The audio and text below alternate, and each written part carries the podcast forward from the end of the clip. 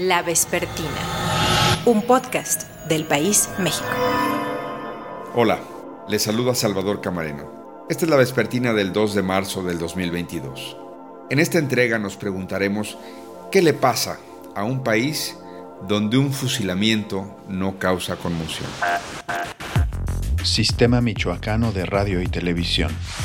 Omisión del reporte de alerta policial de manera oportuna sobre la presunta vendetta en San José de Grecia, Michoacán, forman parte de las investigaciones para esclarecer los hechos registrados durante la tarde de ayer en esa población limítrofe con Jalisco y que pondría en el centro de la reyerta Alejandro G., alias El Pelón, líder de una célula delictiva. El fiscal general del estado, Adrián López Solís, insistió, sin embargo, en que hasta el momento no hay cuerpos de la aparente ejecución.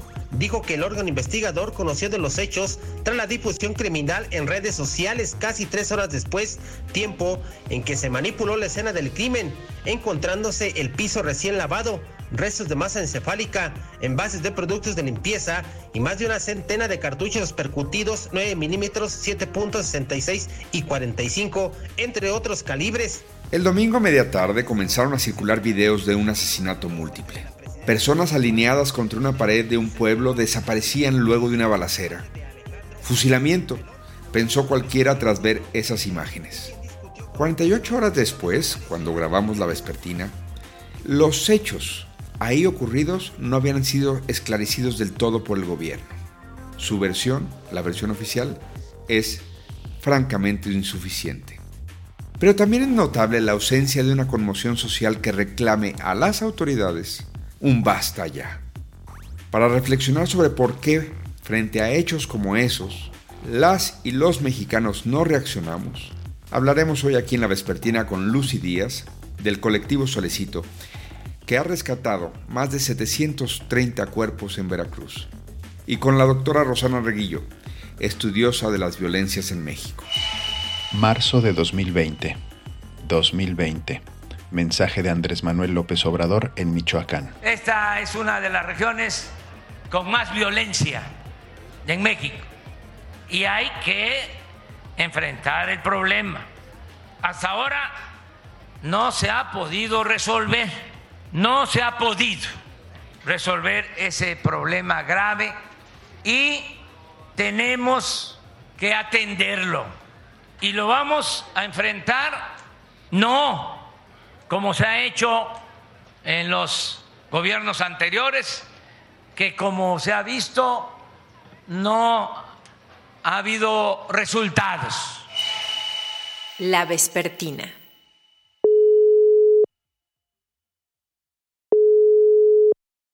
Hello. Hola Lucy, Salvador Camarena. Sí, sí, sí, ¿qué tal? Ahorita estoy fuera del país precisamente por asuntos de trabajo, no te creas que de vacaciones ni nada. No, no, me queda claro. de trabajo, pero bueno, siempre al pendiente, siempre, siempre al pie del cañón.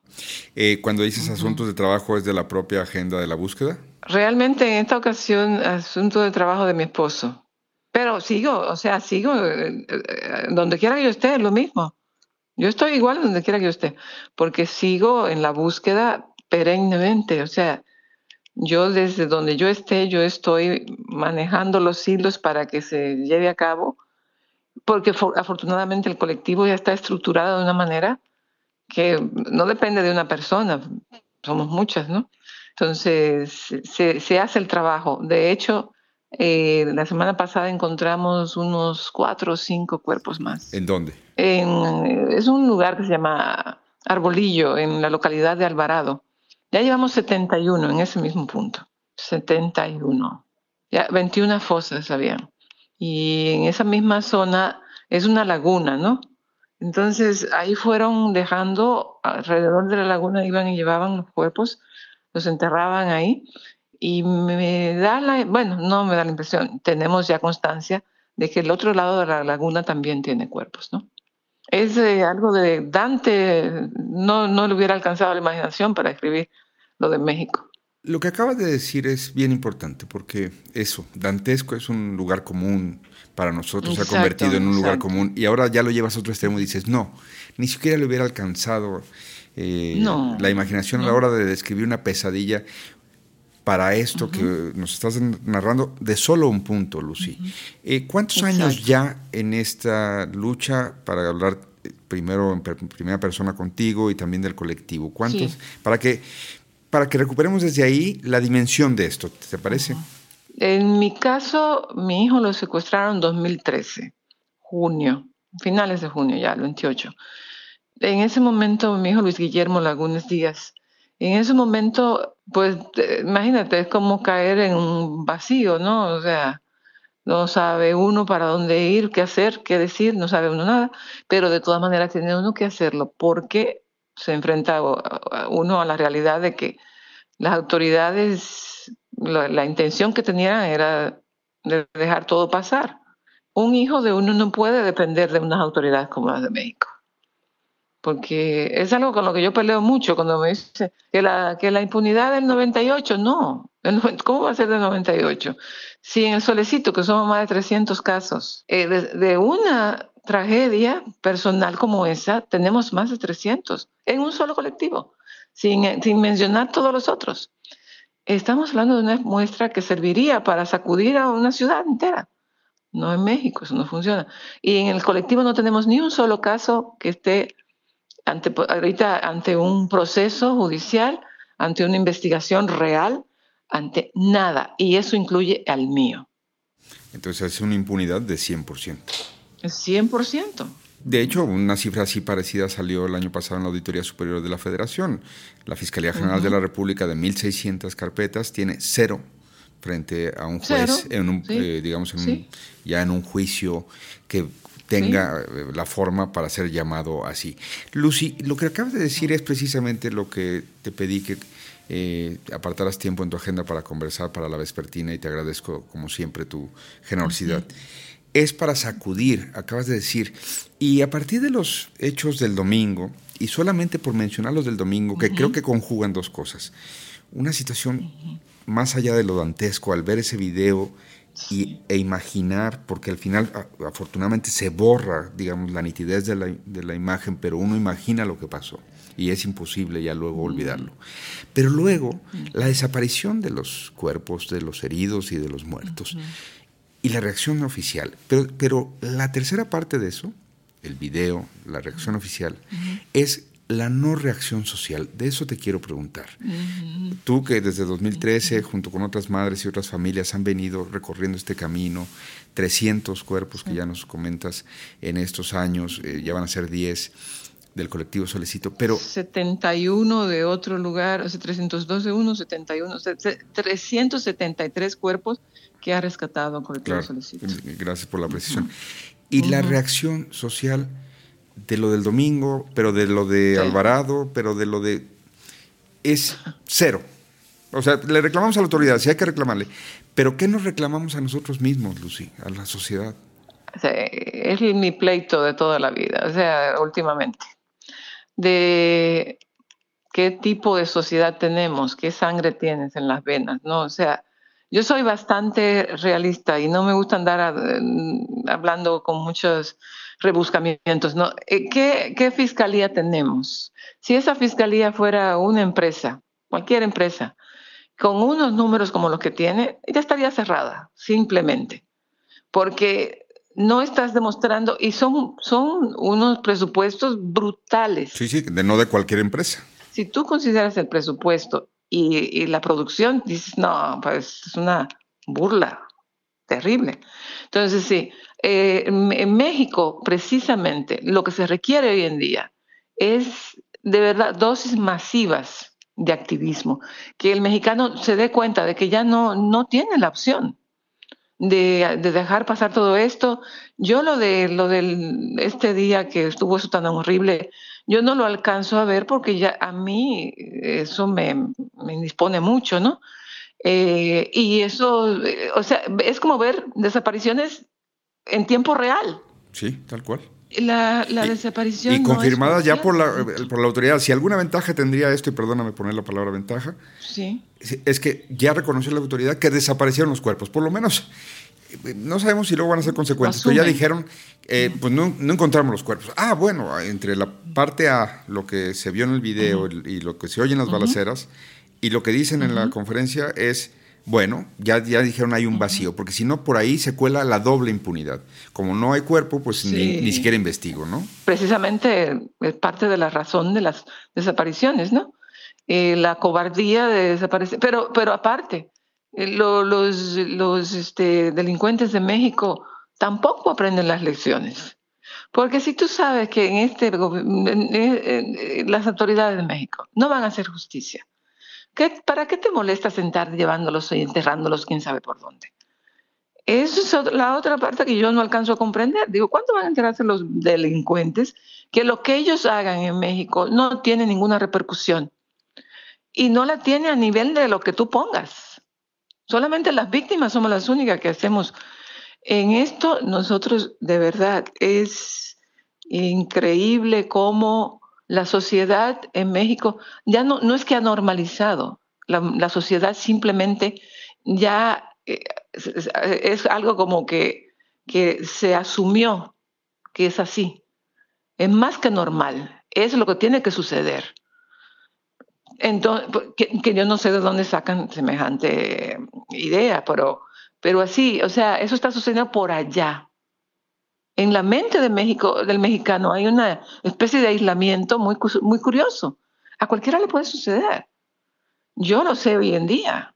Si ponen cualquier tontería de algún eh, chiste o algo en Twitter, tiene mil veces más eh, retweets que uno que ponga uno de algo verdaderamente importante y serio y grave, ¿no? la, hay una fatiga, una fatiga de, emoción, eh, de, empatía, de, de, compadecerse, de ponerse en el lugar del otro. Yo no veo cuándo vamos a cambiar, yo no lo veo, porque tengo nueve años prácticamente esperando. Y supongo que eso es una nueva victimización hacia ustedes, hacia las familias, es decir, el desdén de las autoridades y la indiferencia completa de nosotros los demás. Sí, eh, para nosotros, nosotros es, es continuo. Es como decía eh, Camus, ¿no? Eh, una derrota infinita. Esa es la que yo asocio con nosotras, con el asunto de nosotras. Y son muchas las veces que yo pienso que, que, Dios mío, será lo que uno hace. Y, y, con la misma pienso, ¿no? Yo no tengo opción. Pero, pero cuando te, te pones en esa situación, no le puedo dar mucha mente a, cuestionar, porque si me pongo a cuestionar, pues, tiro la toalla y digo, pues México, de verdad, o sea, yo le digo, a veces cuando en, el enojo te da por ser sarcástico, le, digo a la gente, si fuera un caballo habría que pegarle un tiro. Yo lamento tanto que tengamos un país tan hermoso, con tanto, tanto que dar, y se vaya todo literalmente eh, la coladera, porque no se, no se está movilizando la sociedad, está absorbiendo todo lo malo con una facilidad increíble, con todo lo frívolo, con todo lo superficial y, y que no está dejándole nada. Y, y, si te das cuenta, los niveles educativos van cayendo, las profesionalizaciones están también muy maltrechas. Entonces, esto está eh, empañando todas las áreas en México, no nada más, no es nada más la violencia que está sucediendo. Me quedo con eso, si fuera un caballo, ya no tiene remedio, habré que darle un tiro. ¿Va a seguir en lo que resta de su mandato eh, la política de abrazos no balazos? Sí, estoy convencido de eso. Lo que pasa es que lleva tiempo. Esto ya estaba, no solo porque la violencia no conduce a nada bueno, sino porque no es eficaz políticamente. Ahora le voy a llamar a mi maestra, a Rosana Reguillo, que ha estudiado esto de las violencias. Hola. Hola, doctora Reguillo. Hola. Ah, hola, ¿cómo me le va? Bien, ¿cómo Señor licenciado Salvador Camarena. Doctora Reguillo, la pesadumbre que me imagino después de hechos como el domingo, te ponen a, te echan a andar un montón de reflexiones que, que te, por un lado te activan, pero por otro lado te pesan. yo ya no sé cómo explicarlo. Este, necesitaría escribir un libro de la post-necromáquina porque vamos cruzando límites de lo intolerable a otros límites de lo intolerable a otros límites, ¿no? Entonces sí se produce un sacudimiento eh, muy espantoso porque no estamos, digamos, como frente a la normalización que hemos construido con respecto a Tamaulipas, con respecto a Veracruz, este, eh, lugares como Piedras Negras, como Allende, sino esta violencia nos alcanzó ya de maneras este, eh, intolerables, ¿no? Sí, porque ahorita que mencionabas, hay que recordar, que para quien nos esté escuchando aquí en la Vespertina, que recién a finales de año publicaste Necromáquina, cuando morir no es suficiente. Esto es tu más reciente aproximación a este tema de las violencias. Y, y si, si tú dices, veo esto del domingo y digo, tengo que volver a escribir, tengo que actualizar, eso habla bien de ti. Pero la sociedad parece que nos dice, ¿qué me está pasando que me tengo que actualizar? Y la sociedad somos todos también, en el colectivo. Eh, no, no, estoy sacando el dedo para apuntar a, ningún lado. Eso sí, apuntamos muy a menudo al gobierno. Al gobierno, por esta ocasión no queremos hablar del gobierno, sino queremos hablar de la sociedad. Eh, eh, Ciudad de México en el 85, Guadalajara el 22 de abril, hace precisamente hace 30 años. ha habido momentos en que ciertas regiones se sacuden por eventos trágicos y se echan hacia adelante y cambian algunas condiciones. Aquí, pues cada día se, ya no sé si decir se normaliza, porque ya creo que eso ya se trascendió. ¿Qué pasa que ni siquiera viendo un fusilamiento en vivo, si fueron seis o diecisiete, la verdad que da igual? Exacto, no, no, es el, es el acto mismo, ¿no? La impunidad. La capacidad de fuego, eh, la, prepotencia, eh, acordonan un espacio, se, se van, limpian el lugar, se llevan a los cuerpos. Digo, más flagrante el poder que tiene esta gente y que lo manifiesta cuando y como quiere, debería encontrar algo del otro lado, algo en los periódicos, pero más allá de las fotos o de los digamos, este, reportes, algo. ¿En dónde, Rosana? ¿En dónde va a encontrar la sociedad? Mira, a mí me, me, angustia mucho todo lo que ha venido sucediendo porque creo que este, esta maquinaria de, de, muerte, ¿no? Como yo la denomino, ¿no? Un aparato eh, totalmente sanguinario cuyo comportamiento, cuya forma de negocio es justamente el poder de hacer morir, ¿no? Te mato porque puedo matarte y además no solamente te mato, sino hago alarde de mi poder justamente, ¿no? Te ejecuto, te destrozo. Leía tu columna donde hablabas, ¿no? En el México de los pozoleros de Veracruz. Este, y yo creo que hemos sido, que atravesamos un umbral eh, hace tiempo, que fue el de Ayotzinapa, ¿no?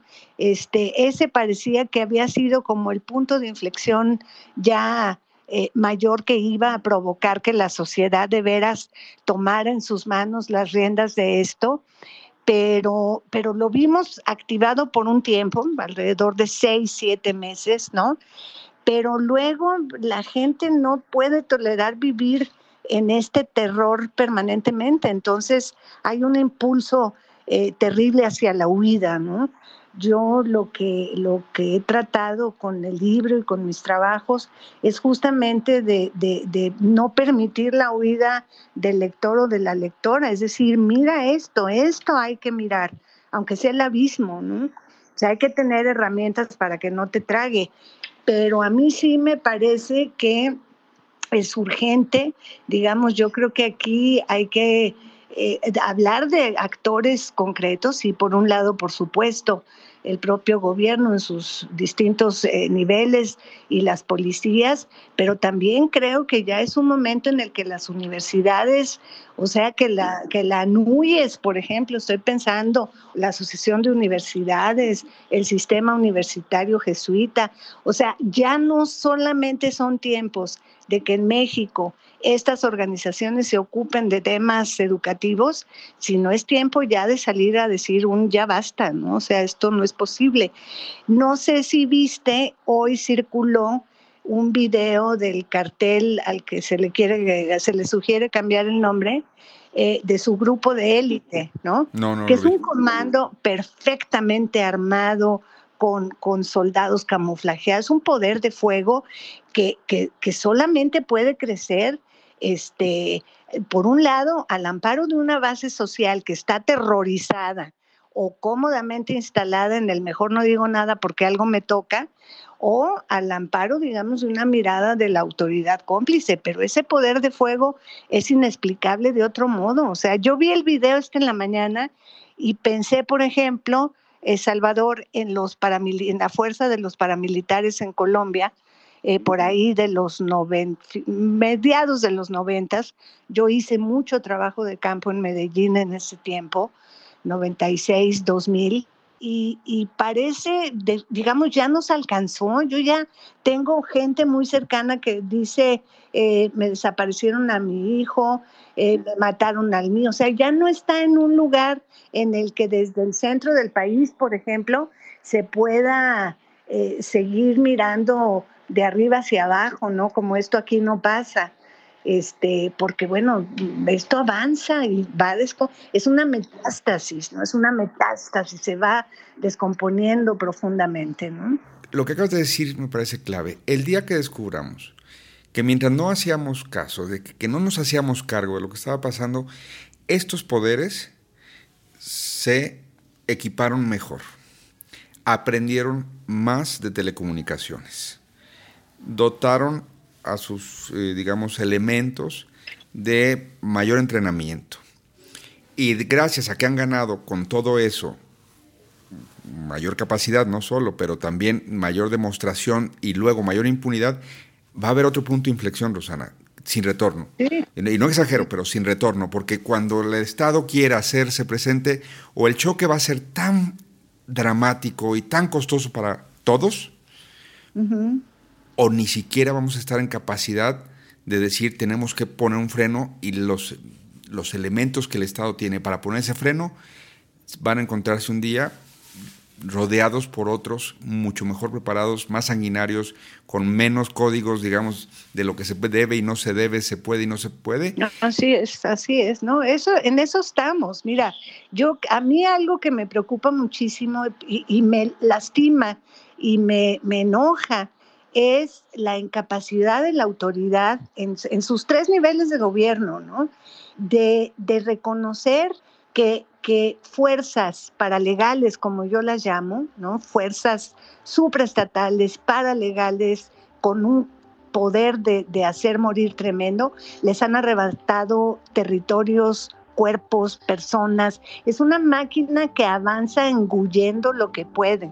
Y entonces, si no hay una articulación social, si las, la, las instituciones de las organizaciones de la sociedad, este, no, no hay una articulación para, para plantear un freno, esto, esto va que vuela, digamos, para, pa- para una toma de un estado paralelo. Entonces eso es muy preocupante.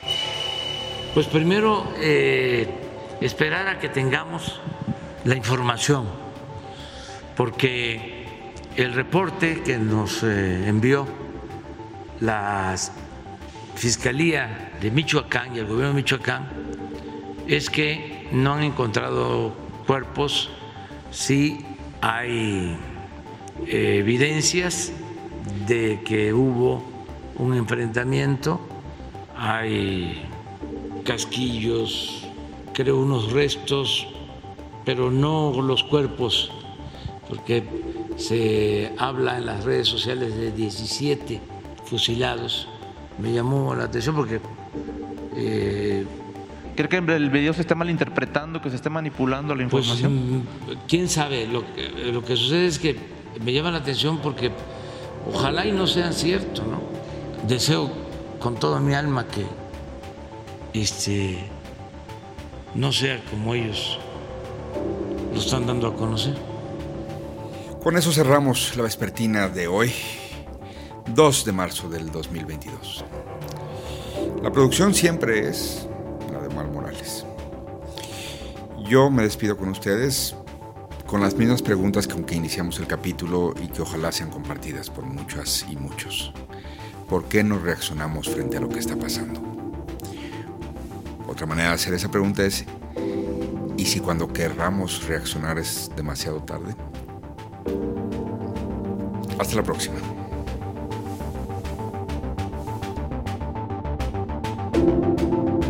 La Vespertina, un podcast del País México.